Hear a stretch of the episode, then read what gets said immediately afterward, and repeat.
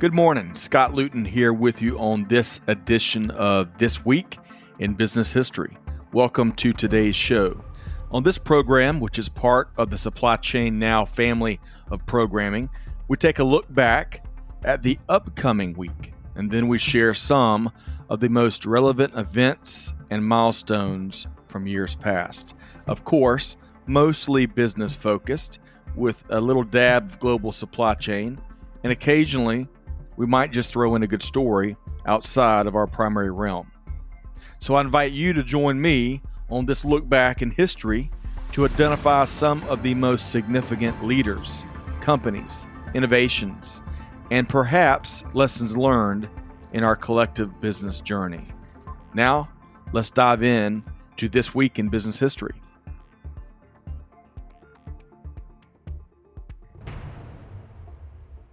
Hello, and thanks for joining us.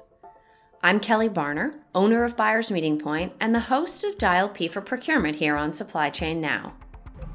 Each week, my business history co host Scott Luton and I travel back through time to bring you the best business stories, innovations, people, and surprising facts, some of which you've probably heard of before, and others of which are on the verge of being forgotten.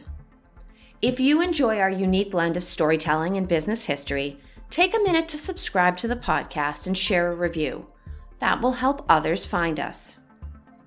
In this week's episode, the week leading up to Christmas, we're going to travel back to visit an era and a place mythologized by one of the most popular Christmas stories of all time A Christmas Carol. Technically considered a novella, shorter than a novel but longer than a short story, a Christmas Carol, being a ghost story of Christmas, was written by Charles Dickens and published in 1843. The story takes place somewhere unspecific in the early 1800s, in London, just as Queen Victoria comes to the throne. The main character, Ebenezer Scrooge, takes a transformative journey thanks to his deceased business partner, Jacob Marley, and three ghosts or spirits the ghosts of Christmas past, Christmas present, and Christmas future. Along the way, we meet Scrooge's first employer, a long lost love, his nephew Fred, and of course, his poor clerk, Bob Cratchit. Spoiler alert, it has a happy ending. But if you don't know what you're looking and listening for, you may miss many examples of social and economic commentary that Dickens included in much of his writing. Before I dig into the business specifics, I find that for an era as well imagined and romanticized as Charles Dickens' London, it's helpful to think about what else was going on in the world at the same time. The United States was still almost two decades away from fighting the Civil War, and so the early industrial North was a very different place from the agrarian South. The first major wagon train set off in the same year that A Christmas Carol was published, leaving from Missouri and traveling over the Oregon Trail to reach the Pacific Northwest. Hawaii was recognized as an independent country by the United Kingdom and France. Edgar Allan Poe was writing away in the US, publishing The Telltale Heart, among other lesser known works that same year. The steam powered rotary printing press was invented, and the first public telegraph line in the UK was laid. Ada Lovelace published a translation of an article on the analytical engine and added extensive notes of her own, effectively becoming the first programmer. The 1840s were a time of technological change, but they were also a time of great disparity between the social classes. A number of those differences will become key elements in the plot of A Christmas Carol. Starting with Ebenezer Scrooge's line of work. We know that Scrooge worked in a counting house. He was, or probably had been, a merchant of some kind. We see the roots of that in his younger self's apprenticeship with Fezziwig. When he had amassed enough capital of his own, he began lending to individual people and families in the community. Banks at the time were really intended for institutional or commercial lending, such as financing trade missions around the world people who needed a bit of cash to get by on or who wanted to take out the time appropriate equivalent of a home equity loan could go to Scrooge and borrow a small amount, albeit at a very high interest rate. This is where we start to get into the message about why Scrooge is such a bad guy. He was aggressive in his lending practices, both in terms of interest rates and in his expectations for timely and complete collection of what was owed him. There can be no doubt that many people would have been forced to accept his loan conditions because of their difficult economic standards, and there were few viable alternatives. But truthfully, he also would have played a very important role in that community. For people who were on their way up into the very newly formed middle class, Scrooge's counting house would have represented their only accessible source of capital, assuming there were no wealthy family members to borrow from. And since the Industrial Revolution had swept in widespread social change, a well timed and carefully repaid loan from Scrooge might have been a perilous but important stop on the way up the social ladder. Then, of course, on Christmas Eve, two gentlemen visit the counting house and ask for a donation on behalf of those struggling to get by. In this one exchange, we learn about several other institutions of the Victorian economy. Here is the scene. At this festive time of the year, Mr. Scrooge, said one of the gentlemen, taking up a pen, it is more than usually desirable that we should make some slight provision for the poor and destitute who suffer greatly at the present time. Many thousands are in want of common necessaries. Hundreds of thousands are in want of common comfort, sir. Are there no prisons? asked Scrooge. Plenty of prisons, said the gentleman, laying down the pen again. And the union workhouses? demanded Scrooge. Are they still in operation? They are, still, returned the gentleman. I wish I could say they were not. The treadmill and the poor law are in full vigor, then? said Scrooge. Both very busy, sir. Oh, I was afraid from what you said at first that something had occurred to stop them in their useful course, said Scrooge. I'm very glad to hear it. And scene. Okay, so here are the places we're going to review from that exchange the prisons, the union workhouses, and the treadmill. In the early 19th century, poverty was considered not just a crime, but a sign of moral weakness. Charles Dickens' own father spent time in prison, not because he committed a crime in the modern sense of the word, but because the family has, had fallen into debt. That was what society did with poor people in the mid 1800s. If you fell behind on your bills, you and your family went to prison. Even the wife and young kids went along. Not much better, but closely related, were the union workhouses. In this case, the word union suggests that multiple parishes, think church communities or neighborhoods, would pitch in together to run a shared workhouse. The poor laws Scrooge asked about had been in existence for hundreds of years, but in 1834, just nine years before A Christmas Carol was published, a new law was passed Reflecting the Victorian values of keeping men and women separate, the law split up families and forced people to sell their belongings before entering the workhouse system. The work was hard and the conditions and treatment very harsh, even degrading. The system didn't seem to offer people a way up or out, except to leave the workhouse and fall back outside of society, living on the streets. And finally, the treadmill. No, this wasn't like what we see today in the cardio room at the gym or an at home Peloton tread. This was one big manual labor wheel.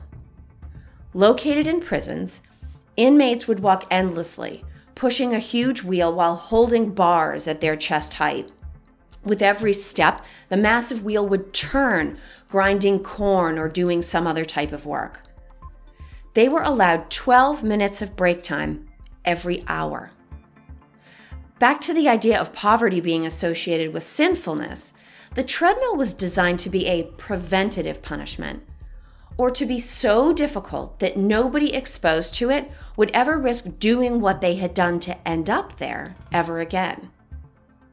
Scrooge's feeling that these social programs were in place so that he wouldn't have to make a charitable donation at the holidays certainly don't warm the heart.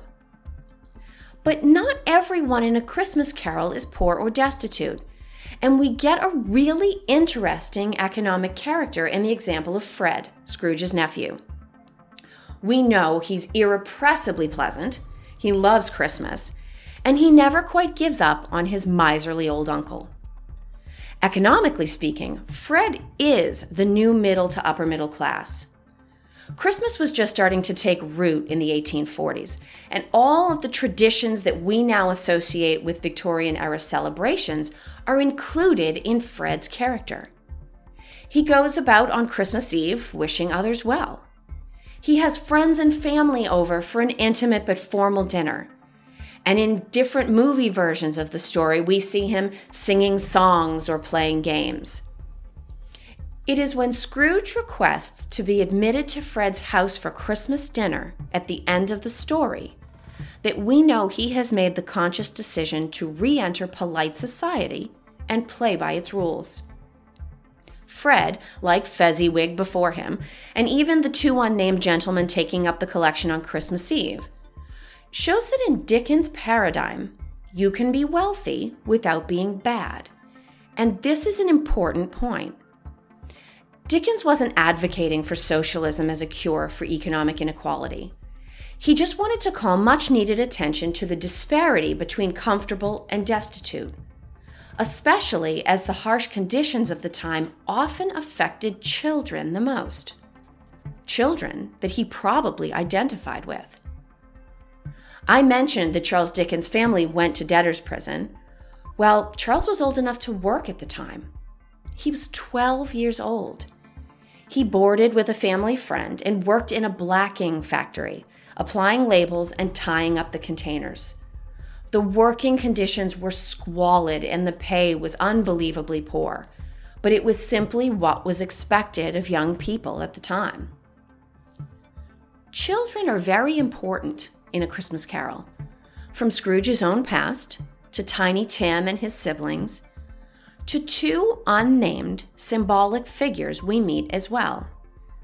Charles Dickens also writes For it is good to be children sometimes, and never better than at Christmas, when its mighty founder was a child himself.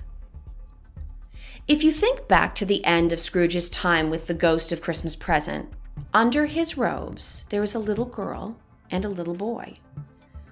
The ghost explains that the children belong to all mankind he says the boy is ignorance and the girl want. And then he offers a warning Beware them both and all of their degree, but most of all, beware this boy. This exchange reinforces Dickens' hope for the economic progress of the time.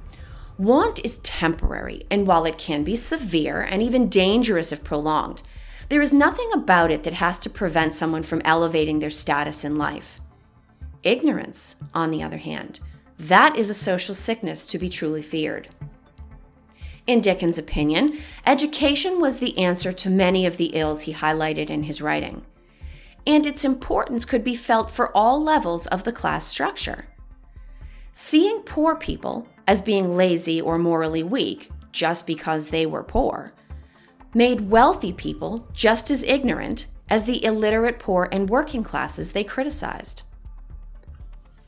As we've seen, Charles Dickens' London was a hard place to live, but society was poised on the edge of progress. Despite his own poor beginnings, Charles Dickens died with a considerable estate and is now buried in Poets' Corner in Westminster Abbey with Geoffrey Chaucer, Alfred Lord Tennyson, and Rudyard Kipling. A Christmas Carol is a story of redemption Rich people can be miserly, and poor people can be generous. The choice is up to each of us every day who we want to be, regardless of how much we have. No matter what you celebrate this holiday season, try your best to defy expectations and be the best version of yourself, one day at a time. As I wish you a Merry Christmas and a happy start to the new year, I'll leave you with a last thought from our Mr. Dickens. It is a fair, even handed, noble adjustment of things that while there is infection and disease and sorrow, There is nothing in the world so irresistibly contagious as laughter and good humor.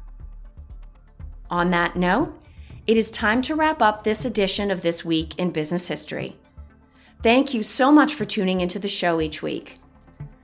Don't forget to check out the wide variety of industry thought leadership available at supplychainnow.com.